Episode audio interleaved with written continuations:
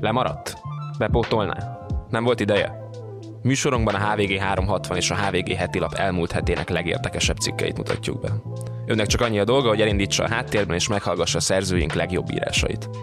Bábel Vilmos vagyok, és hoztam pár cikket. Elvitelre. Tízezrek életét követelték az áradások Líbiában, a felelős azonban nem csak az éghajlatváltozásban keresendő. Keresztes Imre írása a Dernai katasztrófáról. Egy héttel a kelet-líbiai példátlan áradás után is holttesteket most partra a tenger Derna városában. A mentőcsapatok és önkéntesek fáradhatatlanul ásnak, hogy a romok és a sárarról esetleg túlélőket húzzanak ki. Sokan kétségbe esetten keresik a hozzátartozóikat, de az esély kicsi. Becslések szerint a százezres Derna lakosságának ötöde oda veszett. A kikötőváros negyedét elmosta az áradás, 30 ezeren elvesztették az otthonukat. Közben élelmiszer és vízhiány alakult ki, és a fertőzések terjedésétől való félelmek miatt a város lezárását fontolgatják. Az előzőleg Görögországban pusztító Daniel vihar a földközi tengeren erőt merítve szeptember második hétvégén csapott le Líbia keleti részére, szokatlanul bőséges csapadékot szállítva. A hurikán jellegű képződmény egy nap alatt több mint 400 mm esőt hozott a térség több pontján, ami jellemzően az éves átlag. De volt olyan hely, ahol egy méternyi hullott le. Valószínű, állítják szakértők, hogy a felmelegedés, illetve idén az óceánok és tengerek felszíni hőmérsékletének különösen nagy arányú felhevülése felturbózta a vihar erősségét. A hegyekből lezúduló víz összegyűlt a Derna vádiban, kiszáradt völgyben, így gyilkos folyamán nőtt szeptember 10-én, vasárnap estére. Két gát is védi a várost. Az egyik szinte a házak fölött, a település bejáratánál, másik 14 kilométerrel messzebb. Szakértők szerint először a távolabbi szakadhatott át, mivel a gát alapvetően feltöltött sziklákból, kövekből és agyagból készült, külső betonelemekkel megerősítve, és emiatt nem bírta el a túlfolyást. Ha a védmű acélbetonból van, a túlfolyás ellenére talán állva marad, és bár a vizet nyilván nem tudta volna megállítani, a pusztítás kisebb lehetett volna. A felső a nagyobb duzzasztó, amelynek kapacitása 22,5 millió köbméter víz volt, ami nagyjából ennyi tonnának felel meg. Hatalmas víztömeg folyt le sziklatörmelékkel együtt az alsó gátra, átszakítva azt, amelynek kapacitása jóval kisebb, mindössze másfél millió köbméter. Bibliai özönvíz zúdult pillanatok alatt Dernára, ahol több helyen is három méteres áradat hömpölygött. Szakértők szerint már 20 cm-nyi sebesen folyó víz is kibillentett valakit az egyensúlyából. 60 cm pedig elég ahhoz, hogy elsodorjon egy autót. Aki tudott, gyorsan a háztetőre menekült, de a völgy vonalában lévő belváros épületei nem bírták el a nyomást. Egész családok fulladtak meg. Sok menekült élőben láthatta, hogyan merülnek el mások a sötétben, a világító mobiltelefonjaikkal a kezükben, segítségért csikoltva. A város lakói számára nem volt titok, hogy veszélyben vannak. A gátakat az 1970-es években építette egy jugoszláv vállalat, és líbiai tisztviselők szerint 2002 óta nem voltak felújítva, holott kisebb áradások már azelőtt is okoztak károkat a városban. A felújítás először 2007-ben került szóba, még Muammar Gaddafi regnálása alatt, miután egy líbiai tanulmány az előző évben figyelmeztetett a veszélyre. Az Arzel Construction Company török vállalat kapta a két gát felújítási megbízását, plusz a kettő között egy harmadik felépítését. A cég a honlapján azt állítja, hogy a munkát 2012. novemberében be is fejezte. De a Bengázi vízügyi minisztérium szerint a 2011-es Kadhafi elleni felkelés miatt az Arzel a munkát nem tudta elvégezni, és később sem tért vissza. A harmadik gátnak pedig nyoma sincs. Legutóbb Abdul Ashur libiai hidrológus tavaly megjelent tanulmányában figyelmeztetett a repedésekkel teli védművek állapota miatt, de hiába. Ennek ellenére a Daniel vihar várható érkezését elbagatelizálták. Derna polgármestere azt állította, hogy ő már három-négy nappal korábban személyesen elrendelte a város evakuálását. Akár igaz, akár nem, a kiürítés nem történt meg. Sőt, a helyi hadúr, Kalifa Haftar felülbírálta az evakuálást, azzal nyugtatva mindenkit, hogy nincs veszély. A vízügyi minisztérium a Facebook oldalán megjelentetett posztban még azt is állította, hogy a gátak jó állapotban vannak. A teljes káoszt jelzi, hogy a város biztonsági vezetése vasárnap estétől kijárási tilalmat rendelt el a várható időjárási viszonyok miatt, így gyakorlatilag sokak számára a házuk a koporsójukká vált. Az egykor a művészet és az értelmiség kedvelt városának számító régi mecsetnek, bizánci romtemplomnak is otthont adó Derna egyike volt azon első városoknak, ahol az arab tavasz kezdetén Kadhafi ellen kezdtek el tüntetni. A líbiai vezető bukását követő polgárháború különösen sújtotta a várost. Előbb 2014-ben az iszlám állam foglalta el, majd különféle iszlamista szervezetek harcoltak érte.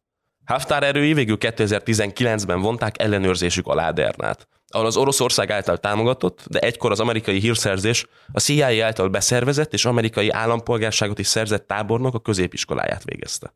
Haftar 2019-ben megpróbálta elfoglalni a nemzetközi közösség által elismert, kormánynak otthont adó Tripolit, de az offenzívája kudarcot vallott. A kelet-líbiába visszaszorult Haftar és klánja, köztük fiai, a megfigyelők szerint a katasztrófát a hatalmuk megszilárdítására használják fel. A vihar után Dernában megjelentek Haftar líbiai nemzeti hadseregének, LNA egységei, de a városban lévő segélyszervezetek szerint a katonák valójában nem a mentést irányítják, inkább akadályozzák azt, és az erejüket fitoktatják, hogy ellenőrzésük alatt tartsák az érkező segélyeket. Amikor Haftar meglátogatta a várost, egy órán keresztül szünetelt a mentés. A Hadur Bengáziban és Tobrukban székelő, elszigetelt rezsimje több szakértő szerint is valóságos maffia állam, amelynek gazdaságát néhány erős ember tartja kézben. A tábornok hat fia és egy lánya közül legalább öten Líbiában tartózkodnak, és különféle pénzügyi és katonai érdekeltségeik vannak. Saddam Haftar, a tábornok 32 éves fiát emlegetik apja politikai örökösének, és a bátyja, Elszeddik is saját milíciát irányít, ahogy a családból még mások is. Az Amnesty International a brigádokat tömörítő ellenét többször is gyilkosságokkal, mészárlásokkal, kínzással, szexuális erőszakkal vádolta. A nemzetközi mentést rendkívüli módon megnehezíti Líbia megosztottsága. A két kabinet egyike sem akar igazán kormányozni. A hatalmi versengést arra használják, hogy annyi pénzt tarháljanak össze, amennyit csak tudnak. Mondat lesújtó véleményt Tarak Megrisi, a külkapcsolatok Európai Tanácsának vezető szakértője. A felkészülést a természeti és más katasztrófákra, illetve az alkalmazkodást hozzájuk, valamint egy nagyobb horderejű mentés szinte teljesen aláássa, hogy Líbia úgynevezett bukott állam. Nincs, vagy alig van működőképes állami gépezete. Már Halafi idején is mindent központosítottak, egyfajta álszocializmus jegyében. Szinte nem is alakult ki magánszaktor. Jelenleg Bengáziban és Tripoliban is a centralizáció a jelszó, miközben az ország különféle fegyveres csoportok hálójában vergődik. A szövetségek szinte állandóan változnak. És még csak arról sincs szó, hogy Líbia szegény ország lenne. A 2011 óta tartó káosz ellenére a gyéren lakott észak-afrikai országban az olajjövedelmek révén az egyféle jutó GDP 6000 dollár, és ezzel a közepes jövedelmi államok közé tartozik. Sőt, még a szakértelem hiányáról sem lehet beszélni. Hiszen Líbia Kadhafi alatt évtizedeken át hatalmas mérnöki infrastruktúrális programokat valósított meg. Köztük az ember által készített nagy folyót. A hatalmas csőhálózaton keresztül az 1600 kilométerre délre lévő szaharai föld alatti vízforrásokból szállítanak édesvizet partmenti településeknek. Ám a politikai vezetés alkalmatlansága, a mérhetetlen korrupció, a hatékony mentési, előrejelzési és riasztási mechanizmusok hiánya teljesen kiszolgáltatottá tette Dernát a kétségtelenül szokatlanul heves viharnak. Több tanulmány is felhívja a figyelmet, hogy a bukott, törékeny vagy szegény országok különösen sebezhetők a klímaváltozás okozta szélsőséges időjárás miatt. Hozzáteszik, a szélsőséges klíma által okozott halálesetek nagyjából 60%-a a világ legtörékenyebb 30 országára jut. Ahogy Magyarországon megszoktuk, hogy a legegyszerűbb kérdéseknek is van politikai, de minimum gazdasági vetülete, úgy mostanra kénytelenek vagyunk arról is beszélni, hogy ami ma történik, az milyen hatással van a fenntartható jövőre. Legyen szó a szélsőséges időjárásról, a kerékpározásról és a tömegközlekedésről, az étkezésről, az öltözködésről, a kis településekről, városokról, az otthonunkról, azok a viták, amelyeket ma folytatunk, nem azért fontosak, hogy ma legyen igazunk bennük. Az Ékasz új évadjában ezeket a beszélgetéseket fogom elhozni két hetente. A következő hónapokban szakértőkkel, döntéshozókkal és érintettekkel interjúról interjúra végigjárjuk, hogy a ma hírei és döntéshelyzetei hogyan csapódhatnak le a jövőben, és mit tudunk tenni, hogy a jelenkor válságtényezői nevezessenek kollektív katasztrófához éveken, évtizedeken belül. Én Nagy Iván László vagyok, ez pedig az Ékaszt, a HVG fenntarthatósági podcastja. Véget ért a HVG 360 cikk sorozata, melyben az akugyári balesetek jegyzőkönyveit dolgoztuk fel. Az utolsó részben Kacskovics Mihály Béla arról írt, hogyan követelt ember életet a Gödi Samsung gyár. 2021. november 3-án késő este riasztották a Pest megyei kormányhivatal ellenőreit a Gödi akkumulátorgyárból. De nem csak őket. Bár a Samsung SDI területén vannak mentők, aznap este hívták az országos mentőszolgálatot is. Az akugyárban ugyanis súlyos baleset történt. A kormányhivataltól általunk kikért határozat szerint a balesetet az a munkás okozhatta, aki végül belehalt sérüléseibe. Azonban a Samsung SD is hibázott az oktatás során. De mi történt konkrétan? A már említett novemberi napon az SMD részlegen az éjszakás, vagyis az este 6-tól reggel 6-ig dolgozó munkások shiftjében akadt probléma. Az egyik gyártósor stoppere megakadt. Nem időmérő eszközről van szó. A gyártósoron ez az az egység, ami bizonyos időközönként megállítja, összetereli a soron lévő elemeket. A stopperhez három karbantartót hívott az ügyeletes operátor. Ketten közülük újoncok voltak. Egyikük három, a másik pedig csupán egy hónapja dolgozott a cégnél. Ő még csak a próba idejét töltötte. A munka a gyárban régebb óta dolgozó munkás jelenléte miatt rutinszerű volt. Leállították a gépsort, leszették az alsó burkolatokat a stopper szenzoránál, kiszedték az elakadt pakkot, megmozgatták a szenzort, meghúzták a rögzítő csavarokat, majd újraindították a gépsort, ami így már működött, úgyhogy visszalakták a burkolatát is. A kormányhivatali határozatban pontosan nem derül ki, hogy ki, de valaki jelezte a karbantartóknak, hogy a soron volt egy másik, ugyanilyen elakadás is. Ezt a két újonc indult kivizsgálni, miközben a tapasztaltabb karbantartó kollégájuk rájuk szólt. Csak megnézitek. A két ember megtalálta az elakadást. Látták azt is, hogy az adott soron lévő stopper nem működik megfelelően. Mivel a nevüket a határozatban kitakarták, utólag nem tudjuk megállapítani, hogy melyikük, de az egyik junior karbantartó úgy döntött, hogy a határozott utasítás ellenére leszereli a burkolatot. A másik karbantartó utólag azt vallotta, hogy azért szerelték le a burkolatot, hogy jobb rálátásuk legyen a stopperre. A védőplexi 10 darab imbuszfejű csavar tartotta. Ezeket könnyedén leszették, viszont miután a plexi lekerült, már nem volt semmi köztük és a még mozgásban lévő gyártósor között. Ekkor elkövettek egy komoly hibát. Nem állították le a sort. Egyikük lehajolt a táskájáért, de akkor fura hangot hallott a sor felől.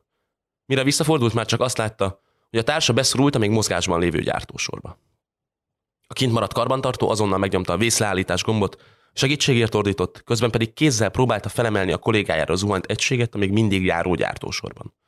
Többen rohantak neki segíteni, így az egységet nagy nehezen sikerült megemelniük, és kiszedniük alul a szerencsétlenül járt kollégájukat. Ekkor értesítették a gyár területén működő mentőszolgálatot, majd kicsit később ment a jelzés az országos mentőszolgálatnak is. A férfi ugyanis a rendkívül súlyos állapotban volt. A HVG 360 által megszerzett kormányhivatali határozat szerint a helyszínen újra kellett éleszteni. Majd kritikus állapotban került be a budapesti Honvéd kórházba, ahol egy héttel később belehalt sérüléseibe. Az esetről akkor beszámoló Blik azt írta, hogy az áldozat a 27 éves El Richard volt. A lapnak a fiatal karbantartó halála után a Samsung SDI csak annyit írt, hogy az ügyel kapcsolatban belső vizsgálat indult. Ők pedig együttműködnek a hatóságokkal a baleset hatósági kivizsgálása során. A kormányhivatal vizsgálatából kiderült, hogy az egyik régebb óta a Samsungnál dolgozó operátor azt vallotta, hogy a kisebb hibák javításánál nem mindig szoktak megállítani a gyártósort, mert a sor megállítása és újraindítása tovább tartana, mint a hiba javítása. Az a kormányhivatali dokumentumból nem derült ki, hogy az operátor mit értett kisebb hibák alatt. Viszont azt állította, hogy a munkáltató elvárása, hogy a gép ne álljon meg, a termelés menjen. Egy másik betanuló karbantartó ezzel szemben arról beszélt, nem hallott olyan utasításról, hogy kisebb javításnál nem szabad megállítani a sort. R. Richard viszont szerintem nem tudhatta, hogyan kell megállítani azt. Mint mondta, alapszabály a cégnél, hogy ha a burkolatot leszerelik, akkor le kell állítani a gépet. Társai is állították. A munkavédelmi oktatáson elhangzott, hogy ha leveszik a burkolatot, akkor a sort meg kell állítaniuk. A vizsgálat megállapította, hogy el úgy hajolt be a gépbe, hogy nem állította azt meg. Ez vezetett a balesethez. Pedig arra, hogy állítsa meg a sort, még a gépen elhelyezett piktogramok is felhívták a figyelmét. A kormányhivatal a baleset után azért büntette meg a Samsung SD-t, mert a gyártósornak csak angol dokumentációja volt. A munkásokkal, karbantartókkal szemben viszont nem volt elvárás az angol nyelvtudás. Valamint a sorról készült kockázatértékelésben csak általánosságok voltak. Nem derült ki belőle, hogy milyen kockázatot jelent a gyártósoron dolgozni. Sőt, a kormányhivatal az ügyön dolgozó ellenőrei megállapították, hogy a karbantartók írásos útmutatót a karbantartás menetéről nem kaptak. Szóban magyarázták el nekik, hogy hogyan kell végezniük a munkájukat. A kormányhivatali határozat meg is állapítja, hogy írásos tananyag hiány nem lehet igazolni, hogy pontosan mi is hangzott el az oktatásokon. A kormányhivatali határozat alapján viszont arra lehet következtetni, előfordulhatott, hogy Erihard nem is tudta, mit kellene csinálnia pontosan. A Samsung 3 millió 75 ezer forintos büntetést kapott a baleset és az akörül feltárt hiányosságok miatt. Bár más olyan balesetről, ahol súlyos sérülés történt volna, nem tudunk a ködi Samsung SD területéről. Több olyan alkalomról viszont igen, amikor a kormányhivatal azért bírságolta meg a gyárat, mert súlyosan veszélyeztették a munkásokat. Ahogy az összes akkumulátorgyár, úgy a gödi is veszélyes. Sokszor rákkeltő anyagokkal dolgozik. Pontosan nem tudjuk, hogy milyen anyagokról van szó, mivel egy kivételével az összes veszélyes rákkeltő anyag nevét kitakarta a Pest vármegyei kormányhivatal a lapunk által kikért dokumentumokban. Egy anyagét viszont elfelejthették lefedni. Ez az N-metil 2 pirolidon, vagyis az NMP, ami egy súlyosan rákkeltő oldószer. Erről az anyagról cikk sorozatunk első, a Komárumi és az Iváncsai akugyárakban történt baleseteket bemutató részében írtunk bővebben. Gödön az NMP azért okozott nagy felzúdulást, mert nem csupán a Samsung SD területén, hanem 2022 májusában a Gödi kutakban is megtalálták a nyomát. A gyár soha nem ismerte el, hogy az ő területükről került volna a kutakba az anyag. Viszont miután az átlátszó beszámolt a szennyezésről, koreai munkások keresték fel a helyieket, hogy vízmintákat kérjenek a kutyáikból. A gyár területén talált NMP-t egy 2020. november 11-i 5 órán keresztül tartó ellenőrzés során mutatták ki. A kormányhivatali határozat szerint ezzel két munkást veszélyeztethetett súlyosan a Samsung. Ezt a két munkást viszont az ellenőrzésről szóló kormányhivatali dokumentum szerint több mint egy hónapnál tovább veszélyeztette az anyag. Az eljárás végén a Samsung 675 ezer forintos büntetést kapott. A kormányhivatal pedig sorozatban büntette a gyárat azért, mert a munkásaik többször kaptak kiemelten nagy dózist olyan anyagokból, amik később súlyosan megbetegíthetik őket. Ez az úgynevezett fokozott expozíció. A Samsung SD tavaly márciusban kapott 10 milliós bírságot azért, mert 2021. decemberében a hivatal megállapította, hogy 23 munkásukat veszélyeztették. Ekkor egy külsős cég végzett méréseket a Samsung csarnokaiban, ami kimutatta, hogy egy a határozatból kihúzott nevű veszélyes anyag 11 munkaállomásból négyet elért, háromnál pedig meghaladta a határértéket. De a Samsung 2023-ban is kénytelen volt kifizetni kétszer 10 milliót. Februárban egy 2022. októberi ellenőrzés miatt kellett fizetniük, akkor 25 munkásokat veszélyeztették, majd idén június végén is ellenőrizték őket, akkor 44 munkás volt fokozott expozíciónak kitéve. Arról viszont nincs információnk, hogy ezek a munkások pontosan milyen káros anyagoknak voltak kitéve. A kormányhivatali határozatokból itt is kihúzták az anyagok neveit. A Samsung SDI azonban nem csak munkásai súlyos veszélyeztetése miatt kapott büntetéseket a kormányhivataltól, hanem azért is, mert többször is előfordult, hogy úgy kezdték el bővíteni a gyárat, vagy kezdtek használni új épületeket, hogy arra egyáltalán nem volt engedélyük. 2022. júniusában egy ilyen eset miatt kaptak 91,4 milliós bírságot. A gyár ugyanis tavaly áprilisban építési engedélyt kért több épülete átalakítására, valamint egy már meglévő tűzvíztartálytelep tűzoltáshoz használt víz bővítésére. Azonban a kormányhivatal ellenőreinek egy májusi ellenőrzésen feltűnt, hogy az átépítéseket már az engedélyek kiadása előtt elkezdték. A kormányhivatal nem állítatta le az építkezést. Mehetett minden tovább, de kiszabtak egy 91,4 milliós büntetést. Ez pedig többször is előfordult az utóbbi három évben. A menetrend pedig minden alkalommal ugyanaz volt. A Samsung engedélyt kért valamire, az ellenőrök kimentek, észrevették, hogy bár az engedélyt még nem adták ki, az, amire a gyár kérte, már vagy megvolt, vagy éppen dolgoztak rajta. Így a kormányhivatal határozata egyszerre engedélyez és büntet. Így történt 2021. decemberében, amikor egy föld alatti szennyvíz tisztító rendszert kezdett el a Samsung, emiatt 4,1 milliós büntetést kaptak. Vagy 2022 nyarán három nyers víztartályt telepítettek, amiatt 1,2 milliós büntetés járt. Ugyanezt történt, amikor a J épület felhúzására kértek engedélyt, és a korábban kezdett építkezés 1 millió forintjukba került. Ez volt a B és C épületek bővítésekor 2021 tavaszán, ami miatt egy évvel később kellett szintén 1 milliót fizetniük. Majd ugyancsak a B és C épület miatt kaptak szintén 1 milliós bírságot, ugyanis használatba vételi engedély nélkül kezdték el használni az épületekbe telepített irodákat és öltözőket. Ugyanez volt a G és K épületeknél is, amikor szintén egy milliójukba került, hogy azelőtt kezdték el használni, hogy engedélyt kaptak volna erre. A kormány a Samsung SD-t nemzetgazdasági szempontból kiemelt jelentőségű beruházássá emelte, amit több határozatban is felemlegetnek, például abban, ami egy 91,4 milliós büntetésről szól. Nem csak ilyen problémák vannak. Az átlátszó pár napja arról írt, a gyárnak nincs környezethasználati engedélye. Sziasztok, én Csatári Flóra Dóra vagyok. Én pedig Zinzi Stefán. Ez pedig a Mérlegen, a HVG üzleti podcastje, amelyben minden második héten összefoglaljuk az elmúlt időszak legizgalmasabb céges híreit. Az adások második részében pedig a legsikeresebb magyar vállalkozókkal és szakemberekkel beszélgetünk, hogy akár most kezdenél bele, vagy akár hosszabb ideje vállalkozol, te is a legtöbbet tud kihozni az üzletedből. Angyalbefektetőktől globálisra nőtt startup alapítókig, Z-generációs vállalkozóktól a mesterséges intelligenciáig, izgalmasabbnál izgalmasabb témákkal és vendégekkel készülünk. Iratkozzatok fel, és találkozzunk két hetente. Megváltozik a magyar és a történelem érettségi. A tanárok és a diákok csak egy-egy mintafeladatssort láttak. Ennek alapján próbálják elképzelni, milyen elvárásnak kell majd megfelelni. Úgy fest a változtatás tovább nehezíti a helyzetet a közoktatásban. Martini Noémi írása. Amikor az új nemzeti alaptan terv 2020-ban elkészült, sok magyar és történelem tanár azzal vigasztalta magát, hogyha becsukja az osztályterem ajtaját, úgyis azt tanít, amit szeretne. A középiskolákban tanítók legfeljebb egy évig gondolhatták ezt. 2021 elején ugyanis megjelentek az érettségi vizsgakövetelmények tervezetei. Ezekből már kirajzolódott, hogy körülbelül mit vár el az oktatási kormányzat a tanároktól. Kiderült, hogy magyarból például nem lesz elég letudni az órákat a tantervben nagy vitát kiváltva bekerült Herceg Ferencről, hanem éppen olyan mélységben kell majd őt ismerni, mint Adit, Mixátot vagy József Attillát. Az érettségi tehát visszafelé is meghatározza a tanrendet és a tananyag tartalmát. És ha a matúrán megkívánt ismereteket a tanárok nem adják át diákjaiknak, a felkészítés hiányossága az eredményekben is megmutatkozik majd. A történelem érettségi tételei azonban még a nato és a keret tantervet is felülírták. Abban az értelemben mindenképpen, hogy a matúra előkészítői nem elégedtek meg az ezek alapján megkövetelt tudással, hanem azt még jó pár lexikális adattal is megfejelték. Minden egyes témakör után odaírták például azt, hogy a kerettantervben szereplőkön felül számon kérhető lexika emelt szinten. Majd következik egy felsorolás. Ez csak az ókor esetében, ahol a hét nagy témakör közül még a legkevesebb plusz kérik, 22 fogalmat, 14 szemét, három kronológiai adatot és 5 helyszínt jelent. Az emelt szintre készülő diákoknak tehát ennyivel több adatot kell memorizálniuk a kerettantervi előírásokban szereplőnél. Az érettségi előkészítésben nem vonták be a tárgyak két nagy tanárszervezetét, a Magyar Tanárok Egyesületét és a Történelem Tanárok Egyletét. Ők már csak a majdnem kész szervezetről mondhatták el meglehetősen negatív véleményüket.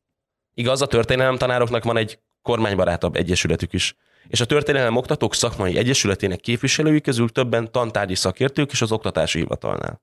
Az idei tanév végén debutáló újfajta érettségivel vannak egyéb gondok is. Magyarból például az eddigi érveléses feladatok megoldása helyett irodalmi lexikális tudás mér majd az új teszt, így versrészetekből is fel kell majd tudni ismerni költőket és műveket. A szövegértésben nyelvtani feladatok is bekerülnek, ami megint csak nem az értő, kritikus gondolkodás fejlesztését célozza. A mostani változtatások hatalmas visszalépést jelentenek ahhoz képest, ami volt. Nem követik sem a változó világot, sem a gyerekek érdeklődését mondja Schiller Marian, a Magyar Tanárok Egyesületének választmányi tagja. Szerinte ez különösen azoknál a diákoknál problémás, akik nem terveznek tovább tanulni, így a gimnáziumban kaphatnának utoljára iskolapadban irodalmi élményeket. A tanárok szempontjából a változások a tanítást egy telefonkönyv felmondásához teszik hasonlóvá a műértő, érvelő kompetenciák fejlesztése helyett. Összegzi Schiller. A változó történelmi érettségi kapcsán az egyik legnagyobb problémát az újonnan bekerülő tananyagrészek jelentik, amelyek között van olyan, amelynek ismerete eddig csak emelt szinten volt elvárható. Most viszont átkerül a középszintű érettségi követelményei közé is. Ugyanakkor emelt szintről kikerültek a diplomáciai témák és a hatalmi viszonyok. Középszinten a diákok számíthatnak például az ókori görög-római építészetre vonatkozó kérdésekre, emellett az aranymulla és az 1918-1919-es időszak magyar történelme és a számonkérés hangsúlyos részévé válik. Ez azért okozhat gondot a diákok számára, mert bizonyos témák megértéséhez szükség lenne az adott kor háttérismereteire, ám ezek feldolgozására nem igen hagy időt a zsúfolt kerettanterv. Mind a magyar, mind a történelmi érettségére való hatékony felkészítés kulcsát abban látják a pedagógusok, hogy az adott feladattípusokra trenírozzák a diákokat ahelyett, hogy valóban történelmet vagy irodalmat tanítanának. Ez annak a tendenciának az erősödését mutatja, amelyben egyre nagyobb hangsúlyt fektetne az oktatáspolitika egy hamis nemzettudatra, teszi hozzá Schiller, hiszen nem attól leszünk magyarok, ha csak régi századok irodalmi műveit tanulmányozzuk. Az, hogy eddig mind magyarból, mind történelemből csupán egy mintafeladat sor került fel az oktatási hivatal honlapjára, édes kevés a gyakorláshoz és az érdemi felkészüléshez. Repárszki Ildikó, a történelem tanárok egyeletének alelnöke azt is fontosnak tartja kiemelni, hogy a szünetek átrendezése miatt a 12. osztályban rövidebb a tanév. Így a már eddig is zsúfolt kerettanterv feszített tempója mellett még nehezebben lesz tartható az előírt ütemterv. A 12. osztályos tananyag 1945-től kezdődik. Csak hogy sokan el sem jutnak odáig a tananyagban a 11. osztály végére. A végzés évben pedig még a rendszerezésre, az ismétlésre, a gyakorlásra is időt kell találni, mondja a gyakorló pedagógus. Problémaként említi továbbá azt is, hogy a külön tantárgyként heti egy órában oktatott állampolgári ismeretekbe szervezték ki az eddig a történelem tanterv részeként oktatott érettségi tematika olyan utolsó részeit, mint a munkajog vagy a pénzügyi ismeretek. Ezek fontos és gyakorlatias témák lennének, amivel csak az utolsó évben kötelező a tantárgy, amikor a diákok már az érettségre koncentrálnak, ez a felkészüléstől veszi el az időt. Borítékolható, hogy sokan az érettségi anyag ismétlésére szánt időt fogják növelni e két utóbbi tematika gyors képipálásával. Újdonság ugyanakkor, hogy az állampolgári ismeretekből is lehet majd érettségizni, amit feltehetően sokan választanak, hiszen a csupán egy éves tárgy anyagából nyilván könnyebb felkészülni, mint olyanból, ahol négy év anyagát kérik számon. Az ország lebutítása az iskolákban kezdődik. Akik nem tudnak kritikusan elolvasni egy cikket, azoknak könnyebb eladni a propagandát. Akik nem tanulnak meg érvelni és bizonyítani, azokat könnyebb manipulálni. Helyezi tágabb dimenzióba a változásokat Schiller. Ezeket a cikkeket hoztam ezen a héten elvitelre. A HVG heti labban és a HVG 360-on viszont azzal is foglalkoztunk, miként zajlott intézményes adócsalás az elmúlt tíz évben, csak hogy a kormány közeli tőlkések elkerülhessék a közterviselést. Megvizsgáltuk, hogyan vetne véget egy francia-német uniós reformcsomag Orbánék brüsszeli zsarolásának, A kerület mustrájban pedig soroksárral foglalkoztunk. Ha kíváncsi ezekre és más prémium tartalmainkra, iratkozzon fel a HVG 360-ra. Az első hónapban csupán 360 forintért. Én Bábel Vilmos vagyok, jövő héten újra találkozunk. Viszont hallásra!